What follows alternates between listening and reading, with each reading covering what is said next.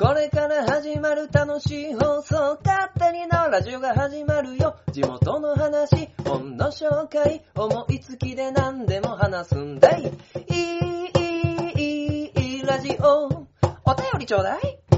いい、いい、いい、ラジオ。スタートいやー、あのね、こないだなんですけども、まあ、自分的にはね、めっちゃくちゃ恥ずかしかったんだけど、だけども、なんかね、あのー嬉しい、まあ、出来事があったんですよね。というのもまあ、僕は毎日、毎日じゃないですけど、週3、4、5ぐらい、ね、あのー仕事帰りにですね、コンビニに寄るんですよ。で、まあ、あのーコンビニでね、あの、タバコ買ったりとか、あの、飲み物買ったりお菓子買ったりはしてるんですけども、まあ、あんまりね、あの、僕、個人的にはですね、その、店員さんとなかなかね、あの、仲良くなるのが恥ずかしい、まあ、タイプではあるんですけど、まあ、本当にね、そのコンビニは家の近くっていうこともあって、まあ、徐々に通ううちにですね、あの、オーナーさん、その、まあ、ファミリーマートなんですけど、ファミリーマートの、えーオーナーさんと、あの、ちょこちょこまあお話しするようになったんですね。で、まあ今日いるかな、みたいなことを考えながら、そのお店に入って、で、あの、立ち読みをしてね、書店ボーイって名前なのに、立ち読みすんのかよ、みたいな話なんですけど、立ち読みを、まあして、まあ物を買うっていう、あのーまあサイクルでね、まあ動いてたんですよ。で、えーまあその日もまあ普通に、まあおその、ファミリーマートに行って、で、買い物を、タバコを買おうとね、まあ思ったんですよ。で、そのタバコが420円。で、えー、お会計しようと思ったらね、あの、320円しかなかったんです、財布の中に。どんだけ貧乏なんですかって話なんですけど、あのー本当にね、あの、なくて。これはもうね、お小遣い前です。お小遣い前だからなくて、うわー、どうしよう、と思ってた時に、まあ、レジをしてくれたのが、その、オーナーさん。で、あー、いいですよ、つって、あのー毎日、あのー使ってくれてるんで、あの、僕100円立て替えときますっていうことを言ってくれたんですよね。まあまあ、あのーそれはね、本当に、まあ、ありふれたことで、まあ、普通のことかもしれないんですけど、まあ、この、それを言われた時にね、まあ、嬉しいやら、あのね、財布にお金がなくて恥ずかしいやらだったんですけど、で、まあ、個人的にはね、あの僕は借りを作るのが、まあ、嫌いなタイプなんで、まあ、すぐね、あのまあ、お金払える状態にして、まあ、戻ってね、まあ、逆にね、まあ、その、お店側としたら、まあ、せっかくその処理だけで終わったのに、またそれをキャンセルして、買い直すんかいって話になるんだけども、まあ、どうしてもね、あの、まあ、その、100円立て替えますよって言ってくれたオーナーさんの気持ちがね、まあ、嬉しくて、で、まあ、なんとかもうその日のうちに、まあ、なんとかしたいなと思って、えー、ね、あの、お金を下ろしてきたんですけども、まあね、あの、そういう、こっぱずかしいことも、まあ、ありながら、で、まあ、その、オーナーさんもね、あの、本当か嘘かわかんないですけど、僕も昔そんなことあってね、って、あの、当時の彼女に持ってきてもらいましたよ、みたいな話をしてくれてね、あの、まあ、僕も、まあ、恥ずかしさっていうのもなくなったし、まあ、これからも、そのね、ファミリーマートを使おうと、まあ、思えるんですよね。まあ、そういうのって、やっぱり、人と人とのつながり。で、か、価値、価格的には、まあ、たかだか100円のことなんですけど、まあ、そういうふうに言ってもらえて、あの、フォローしてもらえたっていうのがね、まあ、ものすごく、まあ、嬉しくてね。まあ、またね、ついつい、その、ファミリーマートに 行ってね、あの、買い物するんだろうなと。あとはもう、自分への戒めとしては、ちゃんと財布の中身を確認しとけ、書店ボーイと いうところで、今回も始めて参りましょう。勝手に縄ラジオ第110回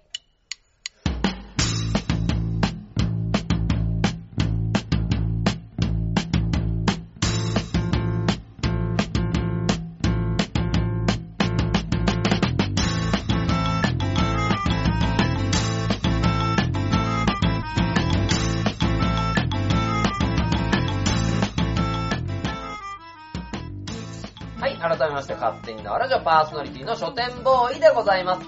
まあ、その、ね、まあ、当然僕が、あの、ほぼほぼ、毎日、通ってね、立ち読みをしてね、えー、まあ、立ち読みする上では何かを買わないといけないっていうことでね、あの、まあ、僕のね、私服タイムなんですその仕事終わりに、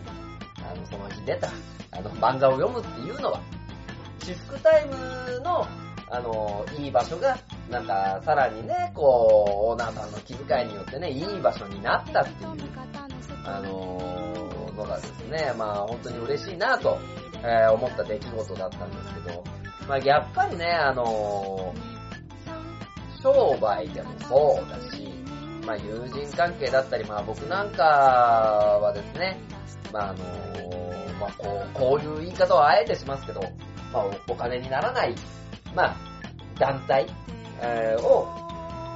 それこそね、あの、有志で、あの、手伝ってくれる、あの、メンバーの方々に、まあ、本当にね、支えられて、まあね、東海沢プロジェクトとか、そういったものをやらせて、あの、いただいてて、あの、人と人とのつながりって、まあ、本当に大事なんだなと、まあ、あの、気づかされる、ね、あの、もう本当にね、あの、人によって生かされているな、自分は。それはもう家族もしかりなんですけども。っていうのがあって、あのー、なんかかんかね、こう、人との、まあ、つながりっていうのが、まあ、最近出てきてるな、というのが、まあ、実感するんですよね。で、あの、何を前半に話そうかなと思ったのは、まあ、あの、ここ、まあ、数日間、まあ、一週間以内ぐらいでね、あの、たまたま、たまたまなんですけど、若者の、まあ、悩み相談というか、あの、そういう話を、まあ、したっていうことがあってね。まあ、そういったことからちょっと自分の、まあ、考えたことっていうのをですね、あの、お話しさせていただこうかなと、えー、思います。で、えー、まあ、いつも通りですね、本の紹介をさせていただくんですけど、今回紹介させていただく本は、えー、リクルートイズム。で、書かれたのは、あの経済界特別編集部という、えー、ところでですね、まあ、そのもう本当にね、人を扱う、えー、人を扱うって言ったらダメだね、人の興味をそそるような、あのー、いろいろな取り組みをしているリクルートを卒業していった社長さんたちがどういうことをリクルートで学んだかという、えー、本をですね、紹介させていただきたいと思っておりますので、そちらの本の紹介も合わせて行っていきますので、まあ、今回の放送もですね、ぜひともよろしくお願いいたします。ということで、始めて参りましょう。この番組は愛知県東海市に住みます書店ボーイが勝手にお送りするラジオです。スタートしまーす。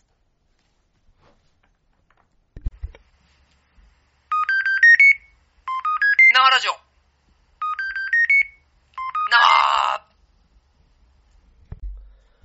はい、えー、それでは前半でございます。まあ、前半はですね、まあ、あのまあ、二つの悩み事を、まあ、今回ね、あの受けてきたっていう、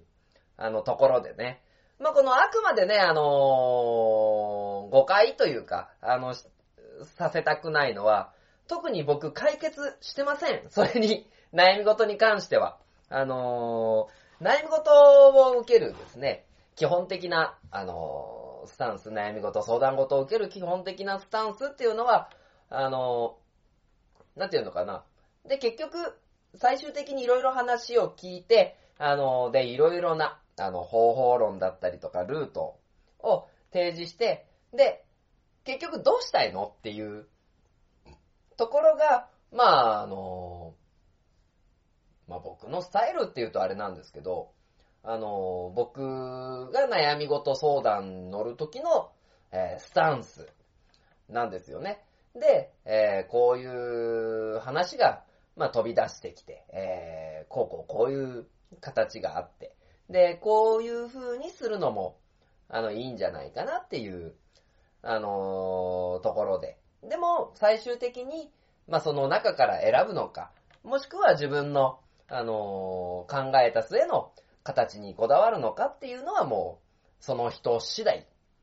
ですね。で、結局、まあ、二つ悩み事相談に、まあ、乗らせてもらって。で、一つは、まあ、恋愛相談、恋バナですよね。で、えー、もう一つが、あのーまあ、仕事の悩みっていうところで、あのー話を、まあ、受けました。で、まあ、どっちがどっちかっていうのは、まあね、あの聞く人っていうところと僕の周りにいる人っていう部分なんで、あの詳細なんていうのはもう全然ね、あのお話しすることではないんですけども、まあまあ、あの、気になる人がいますっていうね、あの、よくある話で、えー、そういった、あのものに関して、まあなんかね、こう、もやもやしちゃってるっていうところ。なんですよね。で、もう一個が、まあ仕事でうまくいかない、もう、やめた方がいいんじゃないか、この仕事はっていうところ。で、えー、二つありました。で、えー、どうしようかな。話の展開が難しいんで、まあ、多少、例えばね、あのー仕事っていう部分で言うと、まあ、なかなかね、あのー仕事がうまくいかず、あの、人と、あの、信頼、その店でね、あの、信頼関係っていうのも、まあ、気づけずね、まあもう、このままじゃ難しいんじゃない向いてないんじゃないみたいな、あの、話が、まあ出まして、えー、まあ、そうですよね。両方とも、あの、若者二十歳前後の、えー、人なので、まあそれを、まあ受けた時の、まあ衝撃。で、それに対するバックボーンなんていうのもいろいろ、まあ話は聞いて。で、最終的な、その、先方から言われたっていうことが、まあ、ちょっと難しいんじゃないっていう、まあ話だった。で、二十歳前後のね、あの、人間が、まあ、もう難しいんじゃないっていうね、ことを、まあ言われた時の衝撃っていうのはもうかなりね、まあ大きいわけなんですよね。ただ、まあその、人の日々の仕事面での動きを見てて、なんていうのかな、あの誠意が伝わってこないというか、あの本当に真剣になってやってるのかっていう、まあところがまあいろいろあって、まあそういうところも踏まえて、あの話をしてたんですけど、で、まあ、その中でね、えーまあ、こういう選択肢があるよ、こういう選択肢があるよ、こういう選択肢があるよ。で、えー僕、私個人の意見としては、この選択肢を選ぶと、あのーその人にとって一番いい、あのー一番成長できる、あのーあの方が多いね、今日ね。一番、あの成長できるんじゃないかなっていうのを、まあ、一応押すわけですよ、その中からね。これはも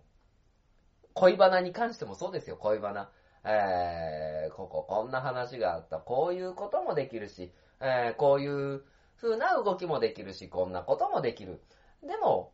まずは、かっちりとねっていう、ね、ごめんね、全部抽象的な、ものすごく抽象的な話になってるんですけど。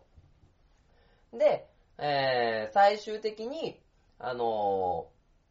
その二つの悩み事両方とも、まあ、一旦ね、あのー時間を置いて、頭をクリアにして考えて、それで落ち着いた時に自分で結論出してねって話を、えーしたりだとか、本当に自分がどう思ってるかっていうのを見つめ直してね、みたいな。で、その上でも、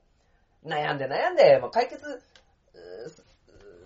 悩んで悩んで答えを、で、自分の中での答えを、まあ、出した方がいいよとか、そういうね、あの、話を、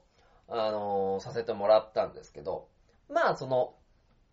二人がね、あの、今後、まあ、どういう、まあ、答えを出して、えー5年後、10年後、あの、どういった、あの、生活をしてるかっていう、まあ、ところまでね、あの、保証は、まあ、できないわけですよ。ただ、その、自分のね、内面を、まあ、話すことって、やっぱり怖いんですよね。特に、あの、引っ込み思案な人は特に。あの、そういった、あの、ところで、えー自分の、あの、まあ、ある程度、これがね、本当かどうかはわかんないですよ。本当かどうかはわかんないんですけど、まあその真の、あの、気持ちっていうのを、僕に話して、えー、で、ある程度、託してくれたっていう部分を、あの、考えたときに、まあ、信頼関係がゼロっていう、まあ、感じではないのかなと、あの、思えた部分。これがまず一つ僕個人としてものすごく嬉しかったこと。で本当に嬉しかったことが、あのもう一個ある、あるとすれば、それを、これからね、あの、逐一、あの、見ていいける環境にあるっていうところ。なので、まあ、まだまだ、その、自分のそばにまあ別に、別に僕のそばにいたいわけじゃないんだけど、僕のそばにいるっていう環境があって、それに対して、あの、継続的な、あの、アプローチっていうのを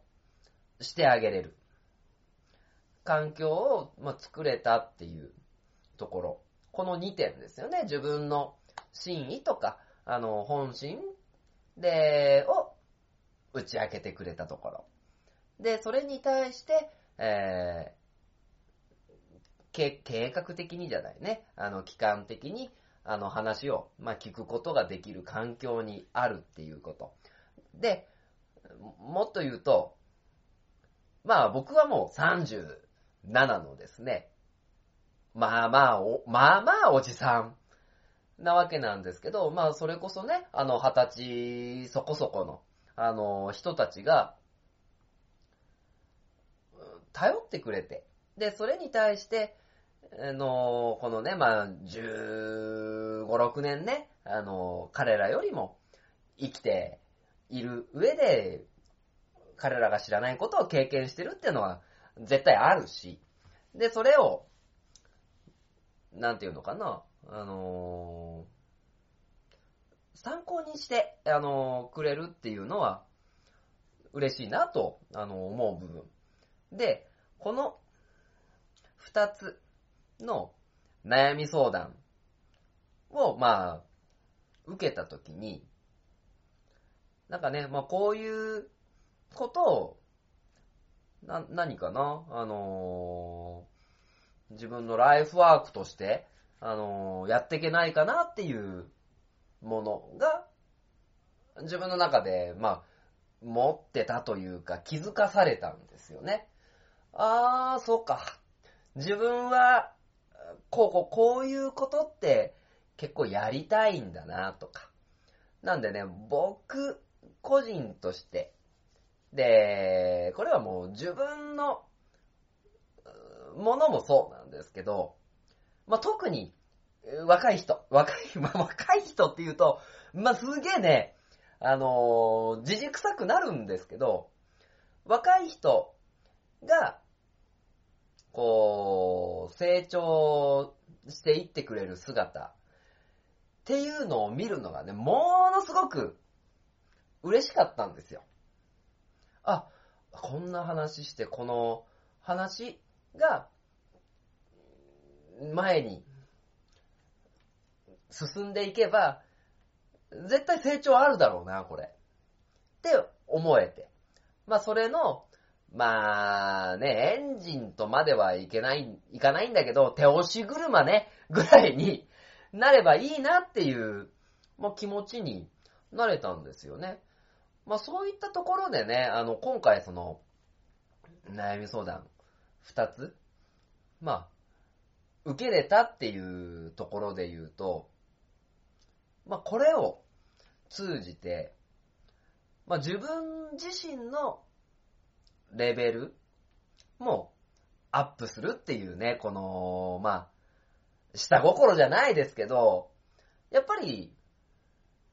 人だけに対して100%のや優しさっていうのはね、続かないんですよね。でも、それを、例えば、目標に、じゃあ次はこういう風になってほしいな、ああいう風になってほしいな、ああいう風にするためには、あのー自分はどういう声かけ、働きかけをするべきなのかなっていうのを考えて、あのーまあ、裏で操るじゃないけど、あのーただ、それをやった上で、5年後、10年後に、まあもうね、今37のおじさん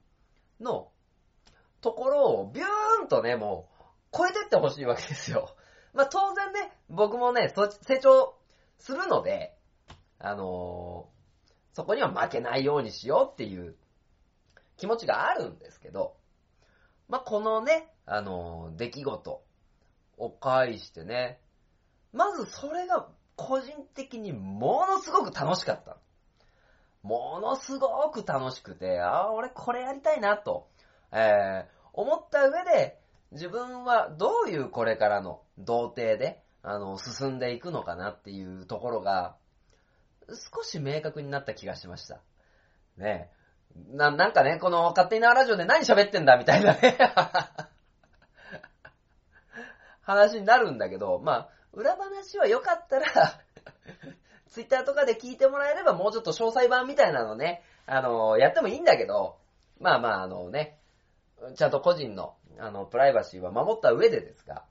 あのー公に出さない版でね、あのー喋ってもいいんですけど、で、えー基本的にはね、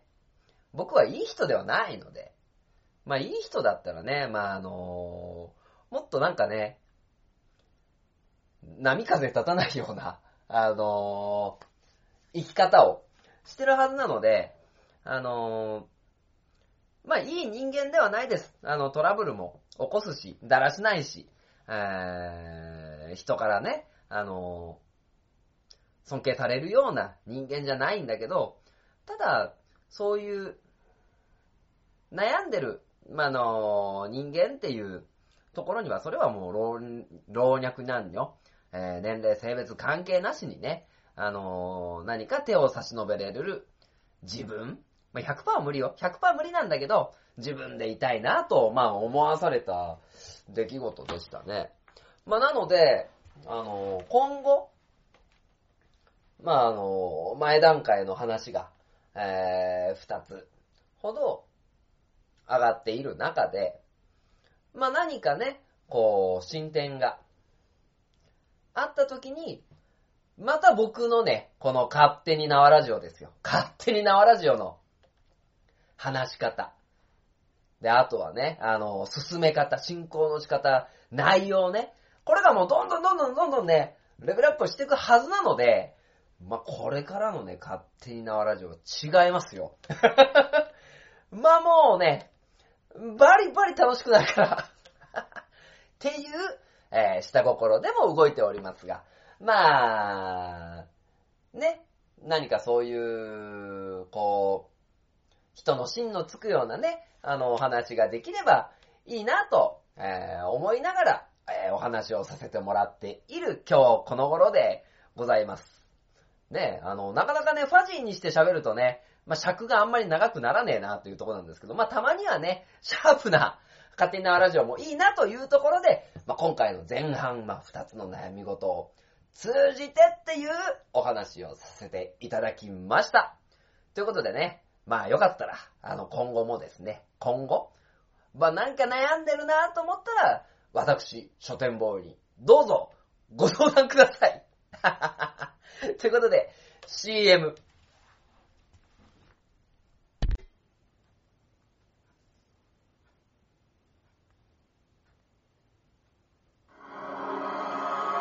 鉄の町愛知県東海市が今危険にさらされている。この街は俺が守る。フラッド私は地中深くにある鉄の国アイロニアスから愛知県東海市にやってきた俺が東海座この町に新たなヒーローが誕生した私に力を貸してほしい共に戦おう鉄の絆で結ばれた戦士の戦いが今始まる鉄鋼戦士東海座地域限定で人知れず活躍中書店ボーイの花本が上手になりたいのコーナーはい、ということで、今回もですね、花本が上手になりたいと私、書店ボーイが、えー、花本をですね、駆使しながら何か曲ができるかなというコーナーをやらせていただきます。まあ、このコーナーですね、えー、いつもはフリー音源だったりとか、えー、昔の特徴的な曲っていうのに、えー、花本をですね、合わせてなんとか人様に聴かせられるレベルにしたいなとえー、いう部分でやらせていただいてるんですけどね。まあ、こう、前回は6月8日に行われた、大屋根広場。大屋根広場での、ヤギーチとのライブのね、えー、ヤギ書店っていうユニットでやらせていただいたんですけども、まあ、今回はね、まあ、いつも通り初心に帰りまして、まあ、次そんな機会があるかはわからないヤギ書店みたいなね、あのー、ライブを録音して流せるような、コーナーができるかわからないですけど、まあね、それに向けて 先の見えない未来に向かって、あの、やっていけたらなと思いますので、えー、皆様お付き合いください。ということで、ミュージック、スタート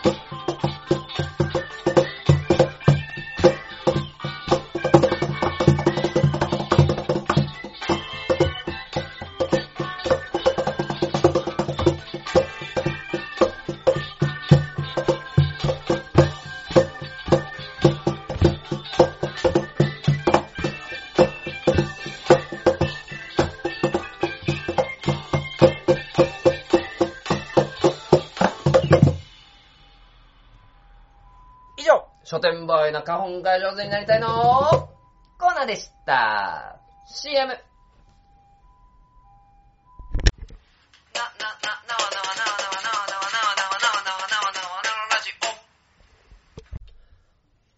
えー、はい、前半ではですね、まあ、まあ、個人的な、まあ、人育てじゃないんだけど、あの、人の成長っていうところのお話をさせていただいたんですけども、まあ、後輩はですね、えー、それよりもっと、あの、世間にですね、な、なんていうか、影響を、まあ、与える、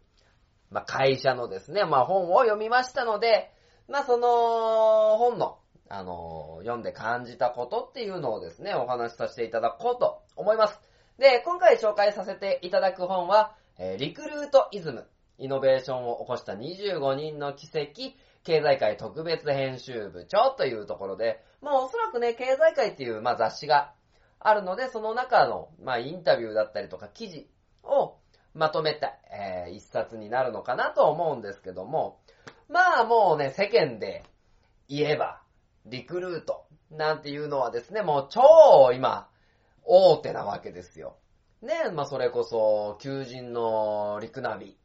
で、えーアルバイト募集のタウンワークとかフロム A。で、ホットペッパーだったりとか、ホットペッパービューティー、あとはビーイング。ビーイングはまあ前のやつか。とか、まあそういうね、あのー街づくり、観光づくり、で、あとはゼクシーね、あの婚活。で、それこそ本当にね、あの人のライフワークに、まあ沿った、えー取り組みをしている、まあ会社というところで、まあそこで、えー育ったというか在籍していた人間で、卒業して、えーそれぞれ会社を立ち上げて代表取締役になったりとか、あとは学校の、あの、校長に、まあ、外から、あの、民間からの、あの、校長だ、になった人だったりとか、あの、地域、地域貢献の、あの、元、えー NPO 法人等ね、あの、作った、え人だったりとか、そういった人たちが、えリクルートで何を学んで、えどのような行きさつで入ったかっていう話。で、その人たちがリクルートはどんな会社だったのかっていうのを、まあ、この一冊でですね、えー示している、えー本でございます。でね、まあ僕も一時、まあ求人広告っていうところにね、あの、携わって、あの、経験が、まあほんの短い1年ぐらいの期間ですけどね、に携わって、まあいて、で、まあ僕は、リクルート系の、まあ雑誌、雑誌というかその媒体は使ってなかったんですけど、それこそマイナビとかね、あの、デューダとか、ドーモとか、えーアスクルとかね、そういうところから、まあ、リクルートっていうのをですね、倒せと、教わってきた、あの、人間ではあるので、まあ、そういう部分でですね、まあ、リクルートに対する、あの考え方っていう、考え方、捉え方っていうのはね、まあ、ほんとすげえ会社だなと、えー思ったりしますね。で、まあ、大体ね、その求人広告やってると、例えばマイナビだったら、えーまあ、これは中途採用の、あれ、の媒体なので、まあ、リクナビっていうところが、あのーライバルになるわけ。で、えーバイトルっていうのも、まあ今バイトルはね、結構大きいので、あれですけど、まあ、フロム A とかね、あの、タウンワークとか、で、えー、アンとかね、えー、まあ、アンはその、インテリジェンスっていう会社が、あの、作った、まあ、アルバイト情報誌ですよね。っていうところから、あのーリクルートが、まあ、何を起こしたかですよね、社会に対して。で、えーここに書かれてる、まあ、本っていうのは大体もう64年生まれで、大体1980年代にあのリクルートに入社して、えー約10年以内に退社して、えー自分でイノベーションを起こしたっていう方が多いんですよね。もう、それこそ松井和夫のですね、メジャーの代理人をやった方だったりとか、まあ、九州で、まあ、村の、あの、再生を、で、村の繁栄を行った人だったりとか、まあ、人材の、えー会社だったり、まあ、民間の校長に、あの、なって、あのーなんていうのかな、あのー携わって、それぞれに、え改革を、え起こしている25人っていうのが、まあ、選ばれているわけですよね。で、あの、そこの土台っていうところ、まあ、それぞれのね、所長さん入った経緯とか、そういうものがいろいろ書いてあったんですけど、基本的にはまあ、学んで、学んで、えー次の職で、えー生かす。まあ、それこそね、あのーこの本に書かれている方々っていうのが入、入社された1980年代っていうところで言うと、まだリクルートってね、あのー新進気鋭の会社で、まあそんなに、まあ信頼性もなくっていう、あの形でやってたんですね。それこそ三菱だったりとか、トヨタだったりとか、そういう大手なところとは、ちょっと違う会社。まあ今で言うとね、あのーなんだろう、Google とか、あの、Apple とか、あの、そういう会社に近い自由な社風っていうところが、まあ、ある種、売りでもあり、あの、短所にもなりっていう会社で、え、リクルート入るの？みたいな、あの、感じで言われてた時代のようです。まあ今で言うとね、まあ本当に盤石な、あの、会社だとは思うんですけども。で、その、リフルー、リクルー、リフルート？違う違う。リクルートの、えー自由な社風っていうところで、あの、結構ね、突き動かされて。まあその分ね、この本を 読むと、まあ自由な分だけ、まあ、ものすごくしんどいと、えーいう会社みたいですね。それこそ朝からもう夜晩までね、あの、仕事に駆けずり回って。で、リクルート、選ばれた人間が入れるリクルートの中のそのまた、成功、リクルートの中で成功を収めた一部の人間も、やっぱり代表取締りになっても、あのイノベーションを起こせるんだ。っていう、あのーのをですね、まあ当然失敗してる人もいると思うんですけど、まあその礎を与えるための、え絶好の会社なんだろうなっていうのは、まあ感じました。まあある種ね、あの例えばリクルートの中でリングっていう、あの取り組みがあるんですけども、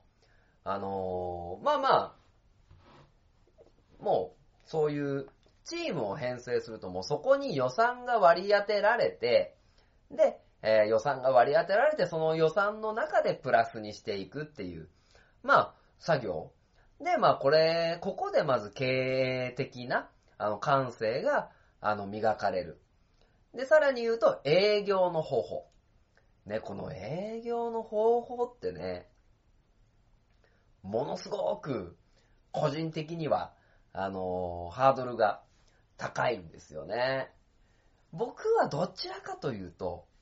あの、営業向きな性格を、まあ、してないんですよ。ね、どちらかというと。ただ、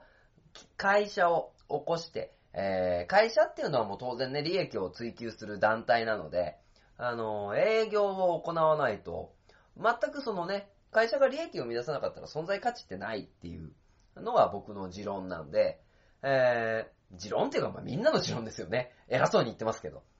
で、その利益を得るために営業という舞台が、まあ必要だったりとか、あとは、リクルートの中ではその様々な経験をさせます。で、それこそまあ、ジャランとかね、あのーリクナビとかね、で、あとはゼクシーとかね、えーホットペッパーとかそういういろんな部署だったりとか、その、ま、会社にあるね、間接的な部署っていう様々な全国に部署があるんですけど、えー基本的には、大体は3年ベースで、あの、部署の移動が起こるようです。で、これはも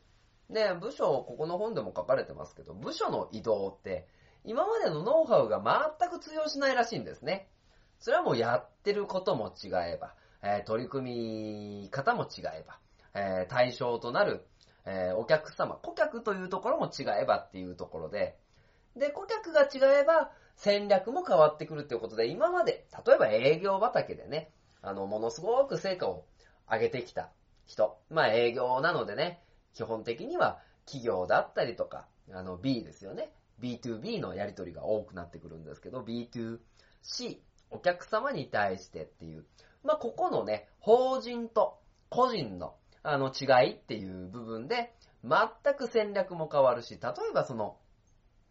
地域と戦うんであれば、政治だったりね、あのそれこそ財団って言われてるような、あのところと話するのと、一般的な中小企業と話をするっていうところも、まあ大きく違うっていうことで、まああの3年に1回、あの部署が変わって、で、あのーそうすると、やり方も変わってくるわけですよね。で、その、やり方を、まあ、死に物狂いで、この人たちは、まあ、あの覚えてきてね。そうなると、例えば、いざ自分が起業した場合に、あの、会社っていう、あのカテゴリーで、社長っていうのはもう、個人的には何やってもいいと思ってるんで、あの例えば別に飲食業の会社が農業に手を出したっていいわけですよ。社長の舵取り次第で。ただ、それを収益化させるっていう、あのーところが命題なわけであって。じゃあ、うーんと、例えば、まあ、飲食と、えー農業、今出たやつね。これを例えば組み合わせると、そのやってる飲食店で自分たちの農業で起こした。で、それを販売しつつ、例えばその残った食材っていうのを、そのね、お店で使えないかとか、そういうところにつながる。で、そうすることによってシナジー効果が現れて、どんどんどんどん会社が反映していく。で、ただ、ただ、えー営業畑でずっとやってた、いた人が、あのー独立しても、ね、当然、農業、ね、農業っていうと行政が相手ですよね、あの、多くは。で、行政の対応っていうのがわからないとそこでつまずいちゃうんですけど、リクルートで、あの、働けば、あの、いろいろな部署を土佐回りじゃないですけど、回らされて、その都度、その都度一から、あの、物事を覚えないといけない環境っていうのが、まあ、出てきて、あの覚えるノウハウの種類っていうのが、まあ、増えてくるんだろうな、というところですね。で、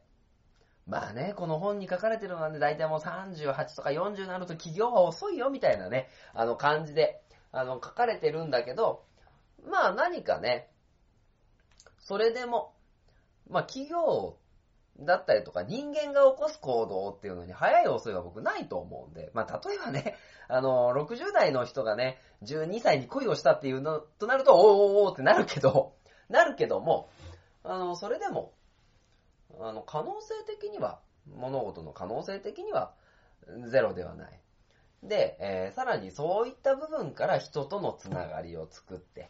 で、えーリクルートで、今まで培ってきた顧客の人を、まあ、引き継いで、で、リクルートとは違う切り口でやっていく人もいるし、で、もう全くリクルートの顧客には頼らないよって。でも、頼らないよと言いつつ、今までのそのリクルートの中での活動で、あの、なんだ、得たものっていうのが、あの、やっぱり財産になってくる。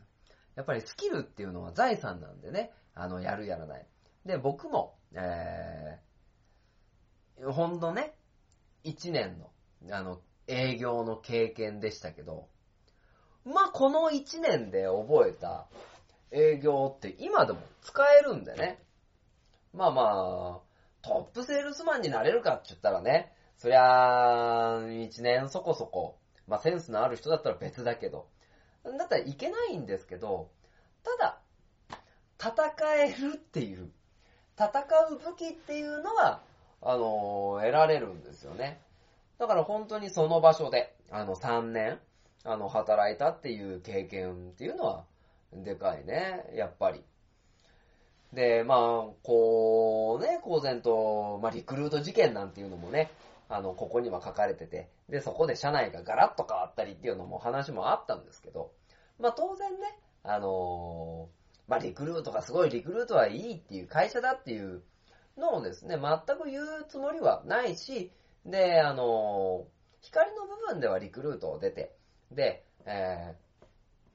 ー、うまくいった人、うまくいかなかった人っていうのも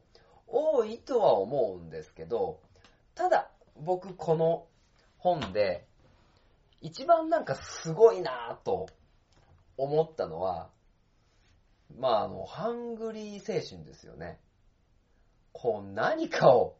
起こしてやるんだっていう、あの、それこそ本当に貪欲な姿勢っていうのは、まあ、驚嘆しますよね。まあそういう人が、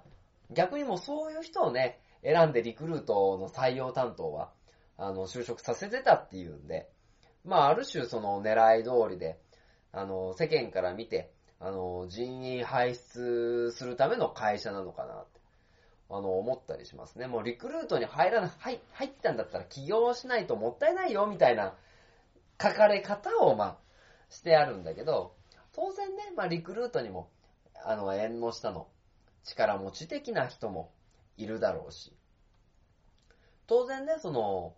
組織としてね、まあ、目立つ人もいれば、目立たないけど、あの、培ってきたノウハウで、あの、動いてる人。特にまあ、リクルートなんてね、まあ、求人広告で言うと、あの、代理店営業が多いんでね、まあ、リクルートっていうところに対して、その代理店が、あの、媒体を借りて、で、その分のマージンいくらですよっていうか形で、あの儲けてる営業会社っていうのもあるし、で、まあね、そのホットペッパー配る人だったりとか、ゼクシーなんかね、あんだけのボリュームがあって500円以内ですからね。そういう意味ではもうこの世間への改革、そして見せ方っていうのをですね、やったリクルートっていう会社は、まあ、すげえなと。まあ結局褒めてんじゃねえかって話なんですけど、すげえなとやっぱり思いますよね。あの、昔ね、縄書店でね、あのー、ターンワークを置いてた時期があるんです。それは頼まれて。でもこうね、どんどん客足が遠のいて、で、リクルートの、まあ、回収の人まあまあ多分、下請けの会社なんでしょうけど、下請けの会社さんがね、まああの、冊子なんてどこに置いたって、いいとは言いませんけど、まあ5冊ぐらいね、あの、町の本屋に置いてくれてもいいじゃないかと思ったんですけど、まあ5冊がさすがにね、丸々5冊残ってると、まあさすがにね、あの取引中止にはなりますよね。別にあのお金が発生してるわけじゃなくて、あの、置かせてくださいってことで置いてあるんですけど。まあそういった部分でね、あの一見こう、自由に見えて、やれやれっつって、で失敗しても怒られないとか、あの、まあ怒られないことはないんだけど、まあ、の、失敗ししてもいいからチャレンジしようっていう、社風っていうのは、それこそ、まあ、社長をね、あの、生み出すための一つのバイアスになったんじゃないかなと、えー思うので、まあ、なかなかね、リクルートで、あの、働くっていう機会は、まあ、多分、今後はね、あの、ないでしょうが、まあそういった、あの、イズムっていうのをですね、まあちょっと受け入れたっていうのは、この本を読んでよかったっていう部分ですよね。まああの、例えばね、この本を読んで、で、リクルートって結構、自営の2代目とか3代目しか取らないみたいなんですね。まあそれこそ独立志向の強い人。なので、なかなかね、あの、サラリーマンで、あの、この道一筋って言って、働いてらっしゃる、あの方には、もしかすると、いや、これしてもなっていう感じはあるかもしれないんですけど、ただそういう方でも、こういう気持ちで、このリクルートイズムみたいなところでね、働くと、まあ、会社での、あの、役割が変わって、えー、さらに言うと、もっと、一つの視点じゃなくて、多様的に物事が、あの、見れて、あの、役に立つんじゃないかなと、まあ、思った一冊ですね。あのー、ここ最近ね、反省点なんだけど、話が重い まあ、次ぐらいね、ちょっとふざけようかなと思いますので、まあまあね、えー、皆様よろしくお願いいたします。今回紹介させていただいた本は、えー経済界特別編集部の書かれたリクルートイズムという本でした。皆様ぜひご一読を。それでは、エンディングでーす。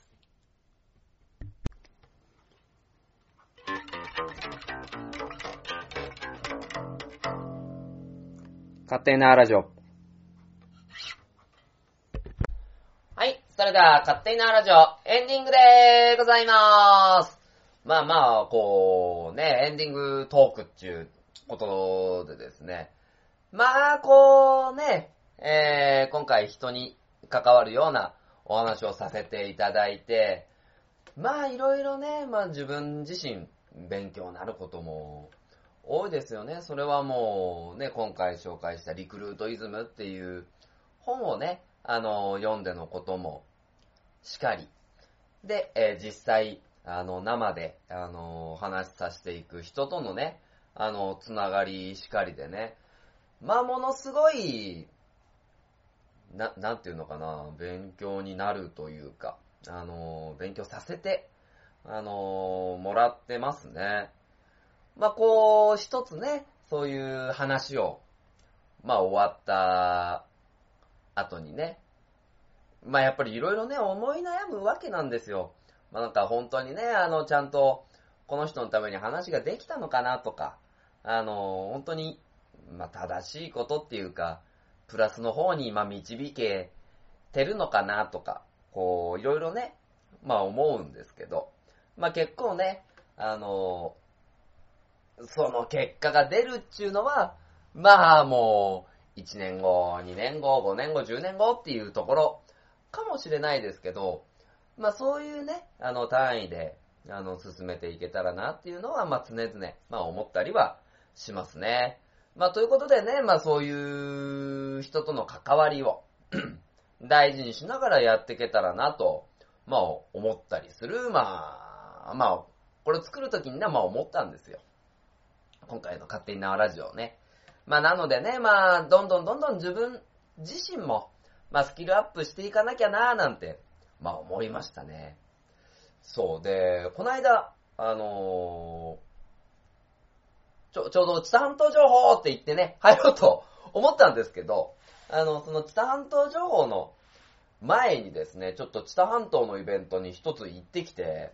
あの、アグイ町の白沢グラウンドにですね、あの、ホタル、ホタルをですね、見に行ってってきましたよ。まあ、あの、白沢グラウンドの、まあ、横、横でっていうのかな？結局ね、あの、明るい時に行けてないんだからね、あの、どういう状況かわかんないんですけど、ホテル、ホタ、ホテ、ホテ、ホホタ、ホタ、ホタル。ホタルとホテルって中で、ね、言い間違えるんだけど、ホタルをね、あの、見に行って、で、ちょっと、これはもうちゃんとあれなんですけど、観光資源としてね、養殖されている方が見えて、まあちょっとした、まあ小川だったりとか小屋にですね、ホタルを養殖して、まあおそらく、1万匹、2万匹ぐらいはいるのかなあのー、そう。じゃあ入ってくださいって受付して、なぽわー、ぽわーっていう光るね、ホタルを見てね、うわー、なんかすげえ綺麗だなと、えー、思ってたんですよね。で、これだけのホタルをね、あのー、浮かさせて、えー、繁殖させてっていう、まあ、どれだけご苦労があったのかなっていう、ね、ところがあるのでね。まあ、6月30日まで、まあ、今日 29? ギリギリだけど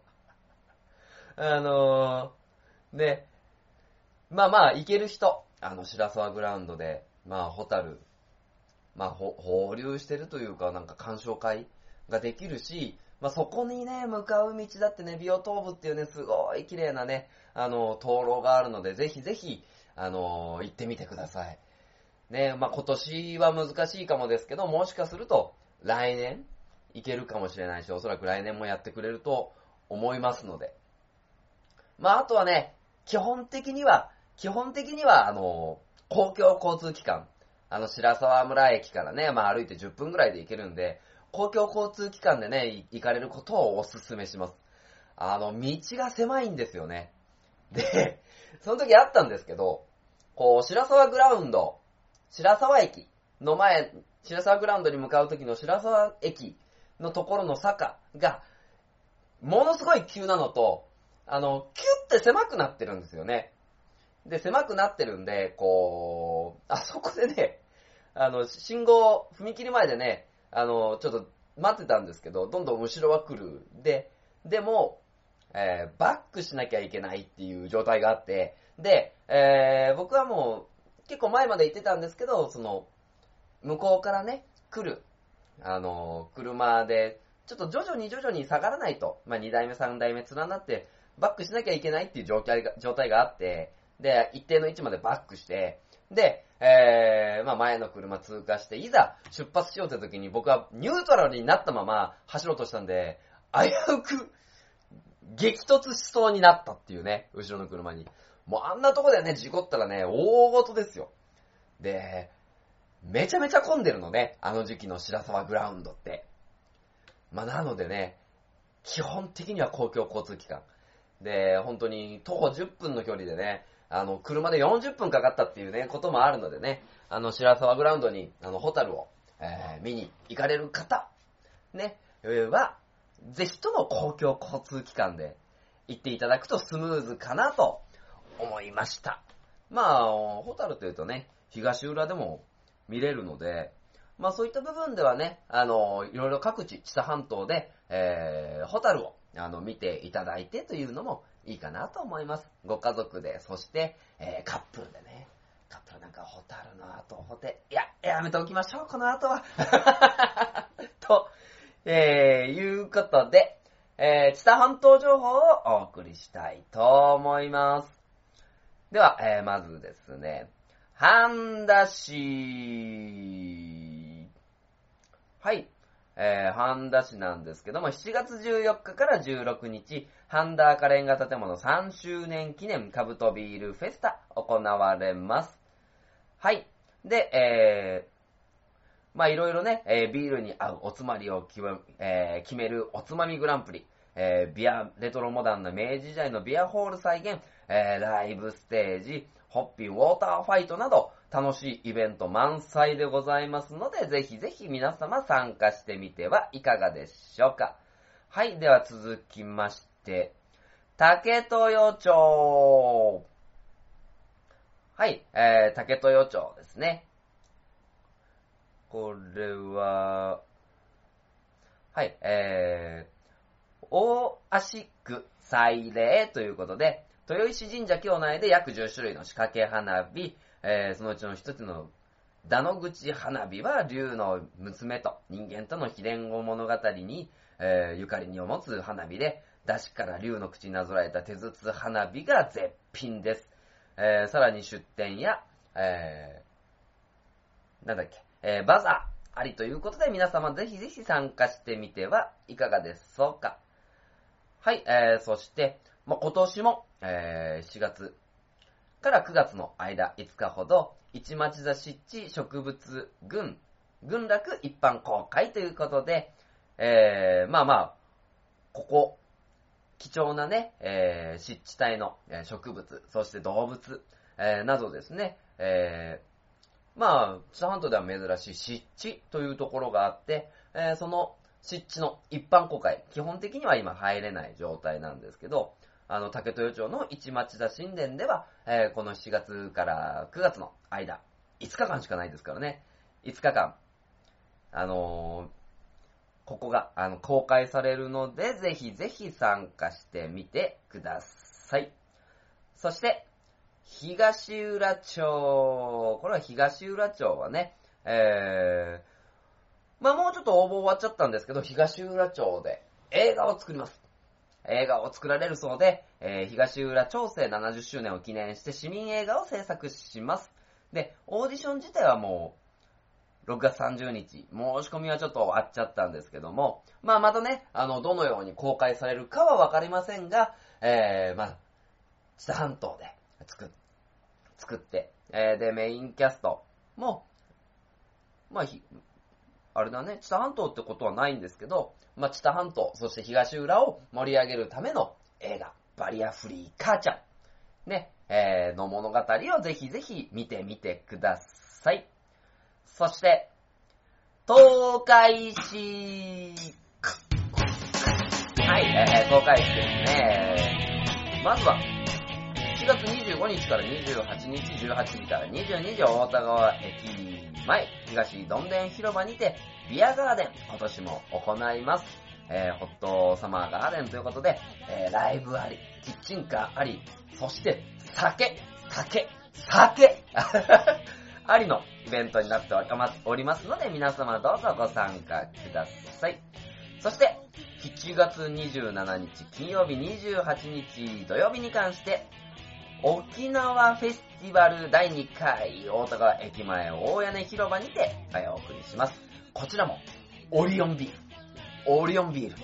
オリオンビールということで、えー、うちなミュージックナイトっていうのが7月27日の5時半から22時の間。そして、エイサーナイトが、16時から22時の間行われますので、ぜひともご参加ください。そして、え今年も、大池公園大花火大会あり、えー、そしてその後、えー、ど真ん中祭りありの、イベント満載の東海市、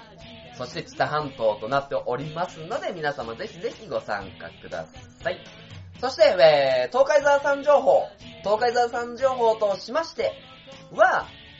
もう、明日、もしくは、日によっては今日、えー幸せ村にて、ワクワク七夕フェスティバル、ね、行われます。その中のイベントに東海沢出ますので、えー皆様ぜひぜひご参加くださいと、えーいうところで、えー今回も勝手に縄ラジオをですね、えー、カッと、カツンと、チャキンと締めさせていただこうかなと